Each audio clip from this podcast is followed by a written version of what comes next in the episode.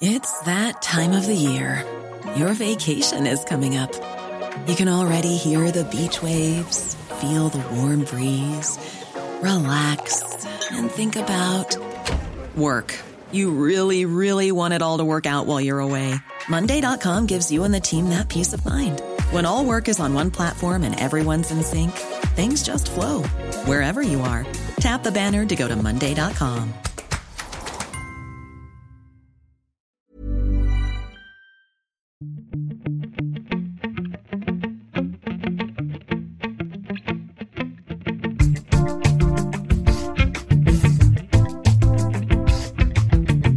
Salut, c'est Thomas Rozek. Régulièrement, l'intérêt des médias est capté par l'actualité de ce qu'on qualifie généralement de démocratie autoritaire, ces États qui d'extérieur ont l'ensemble des atours des républiques telles que nous les connaissons, mais qui sont désormais aux mains de dirigeants dont les discours et les décisions parfois brutales semblent en contradiction avec la notion même de démocratie.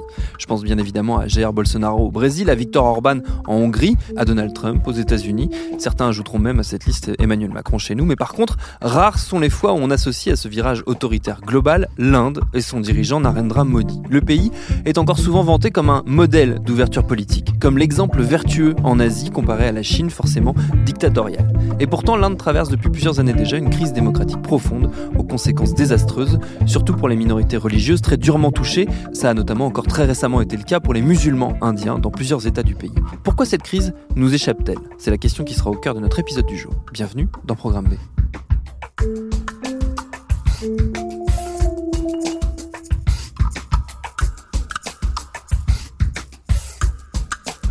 D'abord, pour qu'on ne soit pas totalement paumé, un peu d'histoire. L'Inde est officiellement un système démocratique indépendant depuis 1950. Sa constitution fait d'elle une république souveraine, socialiste, laïque, démocratique. C'est écrit comme ça.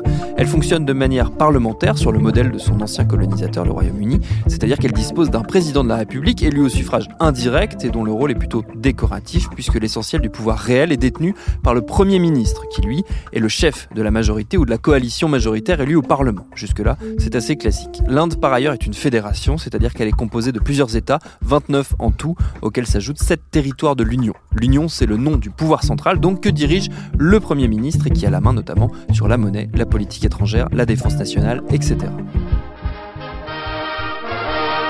Le Pandit Nehru, Premier ministre de l'Inde, est arrivé au Bourget où il a été accueilli à l'indienne par sa sœur, ambassadrice à Washington.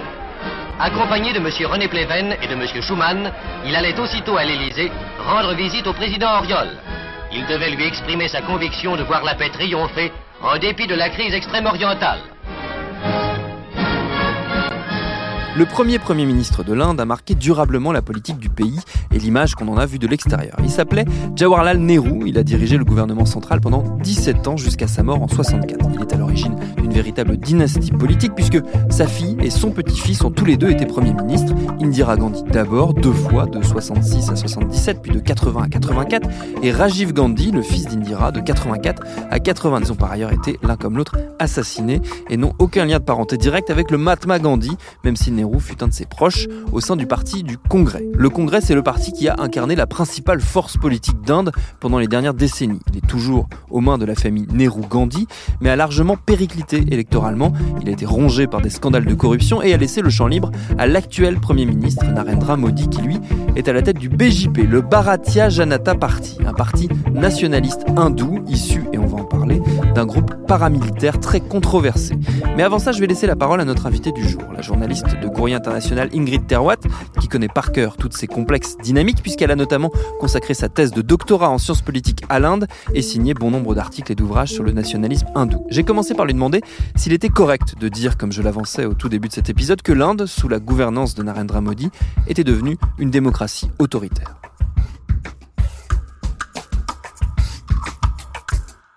Oui, on, on, peut le dire sans aucun souci. On peut même se poser la question de la nature même du, du système indien. Est-ce que c'est toujours une démocratie C'est une question qui se pose, à laquelle on peut pas dire un franc ni oui ni, ni un franc non, à vrai dire.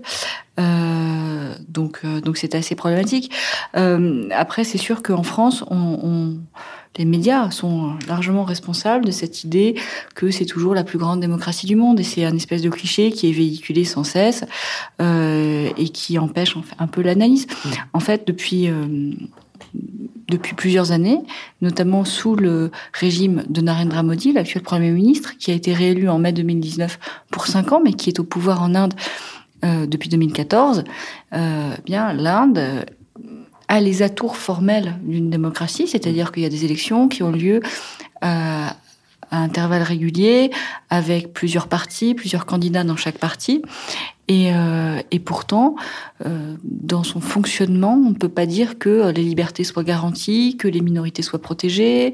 Euh, il y a beaucoup de, de caractéristiques hmm. d'un régime autoritaire.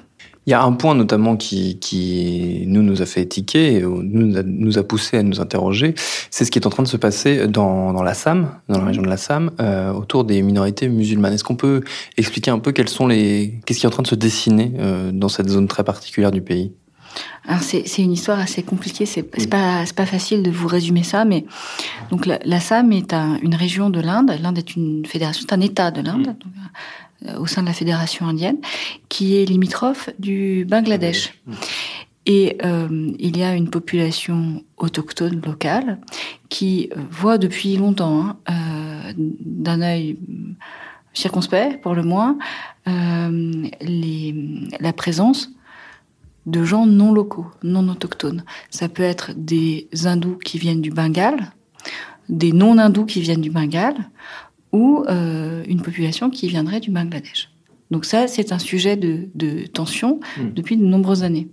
Et ce qui se passe là, en ce moment, pour revenir à l'actualité, c'est que le gouvernement a décidé de faire un recensement des Assamais indiens et des non-indiens et de mettre sur une liste euh, d'étrangers, de façon quand même très problématique, plein de gens. Et les gens sont sommés de produire des documents d'état civil qui n'existent pas toujours, enfin qui sont très parfois très compliqués à, à produire, et pour prouver qu'ils sont indiens. Et qui, ou alors pour, pour dire voilà qu'ils doivent changer de liste. Hmm. Et il y a eu beaucoup d'erreurs. Il y a par exemple des militaires qui ont servi sous les drapeaux indiens, qui se sont qui sont indiens depuis X générations, qui sont retrouvés placés sur la liste des, des étrangers. Alors il y a des tribunaux maintenant qu'on appelle les tribunaux pour étrangers, qui statuent de façon souvent très expéditive sur le sort de ces nouveaux apatrides. Et alors, euh, c'est problématique parce qu'on enlève à des tas de gens leur, euh, leur citoyenneté, euh, ils deviennent apatrides, on leur enlève leurs droits aussi. Et puis, euh, c'est pas cette liste, elle n'est pas faite au hasard. En fait, on constate que la majorité des gens rendus apatrides sont des musulmans. Ce qui se passe, en Inde, c'est que les musulmans indiens, c'est quand même plus de 14% de la population, ça fait 200 millions de personnes, ce qui fait de l'Inde le troisième pays musulman du monde en, nombre de, gens. Euh, eh bien, ces musulmans, ils sont relégués à un statut de citoyen de second rang dont on peut, euh, à qui on peut enlever des droits, mm. qu'on peut parquer dans un état sans communication comme au Cachemire, qu'on peut, euh, voilà, qu'on peut rendre apatride. Les euh, soi-disant étrangers, je dis soi-disant, en Assam, eh bien, on les, maintenant, on a décidé de les mettre dans des camps, dans des espèces de camps d'internement. Ça rappelle ce qui se passe avec les Ouïghours en Chine, puis mm. ça rappelle d'autres choses qui sont passées en Europe au XXe siècle. Euh, c'est pas des camps de concentration, c'est des camps d'internement. des intellectuels indiens opposants, on parlait de goulag. Mm. Voilà, ça c'est ce qui se passe euh, en Inde, en Assam. Donc effectivement, dans ces conditions, est-ce que l'Inde est une démocratie? Mm. Est-ce que, est que la dictature de la majorité, c'est la démocratie? Pas vraiment, non. Ce que ça illustre aussi, et on en revient au début de notre conversation, c'est que Narendra Modi a opéré depuis plusieurs années, depuis qu'il est au pouvoir, un recentrage, on va dire, euh, politico-religieux euh, qu'on a du mal à appréhender de notre point de vue occidental parce que forcément ce sont des dynamiques qu'on connaît assez mal. Est-ce qu'on peut l'expliquer? Bah, En fait, c'est des dynamiques qu'on connaît très bien. À vrai, à vrai, dire, parce que on est très familier en Europe euh, du fascisme, qui est un qui est né en Europe et hum, qui n'avait pas forcément en Europe cette teinte, cette coloration religieuse, mais qui l'a en Inde. Narendra Modi il est euh, représentant d'un parti et plus généralement d'un mouvement nationaliste hindou dont la maison mère est une milice. Son parti, le BJP, est une émanation de la milice. C'est pas l'inverse. Hein. C'est hmm. pas c'est pas un parti qui aurait qui aurait, euh, euh, une petite force armée d'extrémistes. Non, c'est l'inverse. Et, et cette milice, elle a été créée en 1925 sur le modèle des faisceaux mussoliniens. il y a vraiment une, une genèse commune entre le fascisme européen et le fascisme hindou-indien. Euh, donc, ce qu'on vit actuellement, c'est le prolongement de ça. Et Narendra Modi, lui, est un défenseur tout à fait ouvert. Enfin, c'est dans ses programmes, c'est écrit noir sur blanc, euh, ouvert, assumé, d'une idéologie qui s'appelle l'idéologie de l'Hindutva. Hindutva, ça veut dire euh, euh, l'hindouité, on pourrait traduire ça comme ça. Mmh.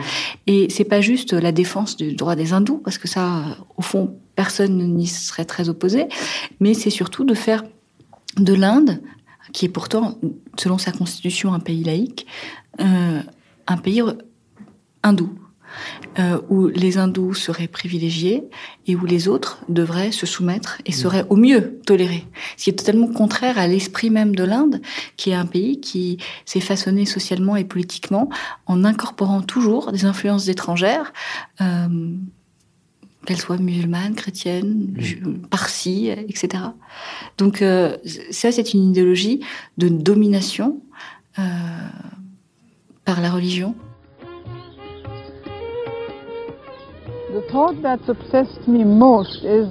Ma pensée a toujours été obsédée par la liberté. Il fallait d'abord, bien sûr, nous libérer de la tutelle coloniale, avoir notre propre gouvernement. Ceux qui sont libres ne peuvent imaginer l'humiliation de ne pas l'être. Cela ne se situe pas dans l'imagination. Cela vous frappe à chaque instant. Certaines rues de nos villes, par exemple, étaient interdites aux Indiens. Si vous étiez indien et si vous voyagiez dans un compartiment que vous aviez réservé et payé, et qu'un soldat anglais passe et dise ⁇ Je veux ce compartiment ⁇ il jetait vos bagages dehors et tant pis pour vous. Comment est-ce que cette idéologie, justement, si elle est tellement en contradiction avec euh, ce qui constitue même l'Inde, s'est retrouvée au pouvoir en premier rang Qu'est-ce qui s'est passé? Qu'est-ce qui a merdé, j'ai envie de dire, dans le, dans le processus démocratique indien pour qu'on en arrive là? Bah, Je ne sais pas si c'est quelque chose qui a merdé dans le processus démocratique ou si c'est au contraire euh, peut-être le le résultat de la démocratie. Il a, Modi a été élu démocratiquement, on peut pas lui enlever ça. Et il a été élu deux fois, pas juste une fois. Donc c'est comme comme d'autres dictateurs sont arrivés euh, au pouvoir euh, par les urnes. Euh, c'est c'est très compliqué. C'est pas forcément le système électoral qui qui est fautif. Il y a, il y a beaucoup d'explications qui, qui permettent de comprendre l'avènement du, du nationalisme hindou. D'abord, c'est pas récent, c'est un mouvement très ancien qui travaille depuis très longtemps. Euh, à l'étranger comme en Inde, qui lève des fonds à l'étranger. Il est très soutenu par la diaspora indienne. Il a aussi euh, doublé son discours ultranationaliste euh, anti-musulman pro-hindou d'un discours ultra-libéral sur le plan économique. Donc il a eu le soutien des grosses entreprises. Bon, ça, le, discours euh, sur le développement économique, les, les gens en reviennent un peu parce que les chiffres de l'économie indienne sont quand même très mauvais, les chiffres de la croissance notamment. Euh, mais voilà, ça, ça a été une alliance de, de classes dominantes, euh, industrielles, la bourgeoisie, intéressée vraiment par les bénéfices matériels qu'elle pouvait tirer de ce régime, euh, d'une, donc l'alliance de ça, et de gens qui se sentaient peut-être euh, laissés pour compte, ou qui se sont sentis menacés dans leur fierté, ou qui avaient une envie d'affirmer leur fierté hindoue.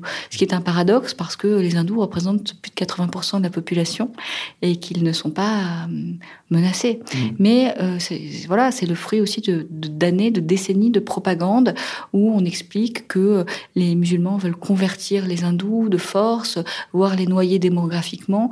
On retrouve le vocabulaire euh, du, du grand remplacement, si vous voulez, hein, mm. des vocabulaires de, du vocabulaire d'extrême droite qui existe en Europe et qui existe aussi en Inde. Finalement, on, a les outils, nous, en France et en Europe, pour comprendre très bien ce qui se passe. Est-ce qu'il a aussi bénéficié quelque part, je sais que c'est un argument en tout cas qui revient très souvent dans, sa bouche, euh, du délitement du Parti du Congrès, qui était le parti qui a pendant très longtemps euh, été aux commandes et qui a des grandes figures comme ça, qui est un peu le, parti fondateur de la, de la démocratie euh, indienne? Ah oui, oui c'est sûr qu'il n'y a pas, en tout cas, euh, il y a eu ce délitement du Parti du Congrès qui n'a pas su se renouveler, qui est resté dans un fonctionnement quand même euh, assez dynastique, bien que tous les partis en fait ont un fonctionnement assez dynastique, dont le, le parti Narendra Modi, mais en tout cas qui n'a pas su s'affranchir de la mainmise de la famille euh, Nehru-Gandhi. Euh, il y a eu beaucoup d'affaires de corruption, il y avait aussi une lassitude des gens. Mm. Donc, il y a ça. Et là, ce qu'on constate, c'est qu'il n'y a pas d'opposition. Mm. Il n'y a plus. Il y a des opposants, des journalistes, des intellectuels, euh, des artistes. Mais d'abord, ils sont harcelés. Et puis, en politique, il n'y a pas, voilà, a pas de figure qui pourrait incarner vraiment, sur le plan national en tout cas, d'alternatives mmh. crédibles. On a cru à un moment avec le le Ham Admi Party, le parti de l'homme ordinaire, que ça pourrait être euh, une alternative à la fois au Congrès et aux nationalistes hindous, et puis finalement, euh, mmh. finalement non. Donc il y a une déception et euh, par ailleurs, plus les années passent, plus Modi incarne le pouvoir. il y a une propagande autour de sa personne. il est, c'est un populiste qui vraiment concentre tous les regards sur lui. Donc c'est assez compliqué. Pour l'instant, il n'y a, a, pas... Y a, le Congrès est moribond et euh, il n'y a pas, sur le plan national, j'insiste parce que c'est une fédération, euh, il semble pas y avoir de force euh, qui puisse faire contrepoids. Est-ce euh, si Narendra Modi ne nous apparaît pas, ne nous est pas présenté en tout cas, comme un, dictateur ou un fasciste ou comme étant à la tête d'un État autoritaire, c'est parce qu'il incarne un partenaire commercial qui est extrêmement intéressant pour de nombreuses puissances occidentales, en tout cas présenté comme tel je crois qu'il y a deux raisons. Mmh. Euh, celle euh, dont vous parlez, évidemment, et puis une autre qui est liée à notre perception euh, orientalisante, exotisante de l'Inde. Mmh. Euh, on a cette idée totalement fausse, ou en grande partie fausse, que l'Inde est un pays non violent, est une démocratie presque de façon euh, essentialiste et essentielle par opposition à la Chine qui serait mm. ontologiquement dictatoriale. Mm. Euh, donc voilà, l'Inde, la plus grande démocratie du monde, non violente, etc. On a cette idée-là qui n'est pas tout à fait exacte. Mm. Euh, et par ailleurs, on, même quand on sait les torts de Narendra Modi, mm. euh, on peut dire que nous, euh, les Français, enfin nous, le gouvernement français en tout cas, on s'assoit largement, largement sur les droits de l'homme, euh, sur même des engagements qu'on avait pris quand on a, on a décidé avec l'Union européenne, bien sûr, d'interdire de territoire Narendra Modi à cause des pogroms qu'il avait laissé, laissé orchestrer quand il était à la tête du Gujarat en 2002. Donc on s'assoit sur tout ça. pourquoi? Bah oui, parce qu'on a intérêt à vendre des, à vendre des avions, à vendre des équipements parce que c'est un grand marché potentiellement, mmh. parce qu'on a des intérêts stratégiques euh, sur le plan géopolitique, aussi pour contrer la Chine. Donc, euh, donc oui, oui, oui, il y, a un, il y a un pragmatisme euh, défendu comme tel, hein, comme mmh. pragmatisme, et qui pourrait, qui pourrait être analysé ou perçu comme une forme de compromission. Mmh. Est-ce que peut-être du point de vue du grand public, pour le coup, la médiatisation qui commence de la situation, notamment euh, dans la SAM euh, et du Cachemire, euh, peut faire évoluer notre perception justement, en tout cas nous pousser à nous interroger un peu plus sur ce qui est concrètement en train de se passer en Inde? Bah, Le fait que vous me posiez la question, ça veut dire qu'il y a, que vous vous la posez, qu'il y a plein d'autres gens, il y a des auditeurs qui doivent se poser la question mmh. aussi. Oui, oui.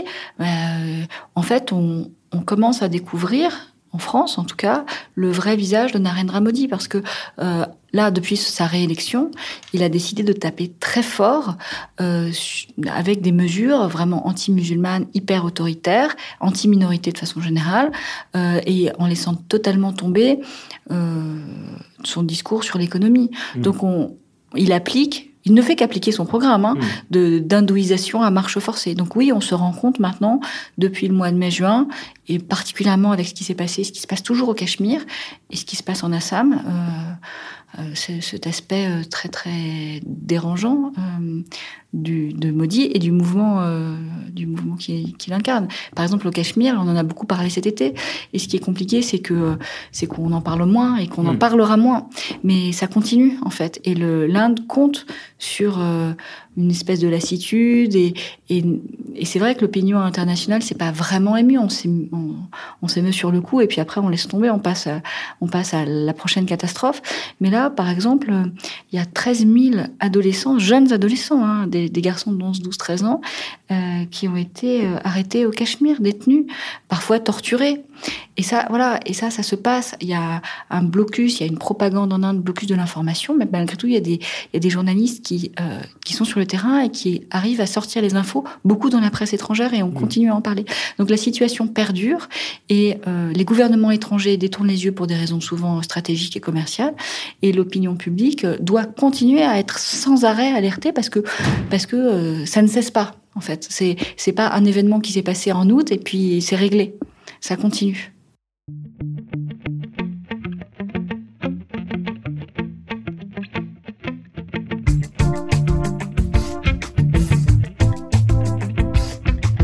Par ailleurs, on en a peu parlé, mais l'un des grands responsables de ce virage autoritaire, c'est le bras droit de Narendra Modi, le ministre des Affaires intérieures, l'équivalent du ministre de l'Intérieur chez nous, Amit Shah, un personnage qui à lui seul vaudrait un épisode entier. Merci à Ingrid Terwatt pour ses réponses. Programme B, c'est un podcast de Binge Audio préparé par Lauren Bess, réalisé par Vincent Hiver. Abonnez-vous sur votre appli de podcast préféré pour ne manquer aucun de nos épisodes, Facebook et Twitter pour nous parler, et à lundi pour un nouvel épisode.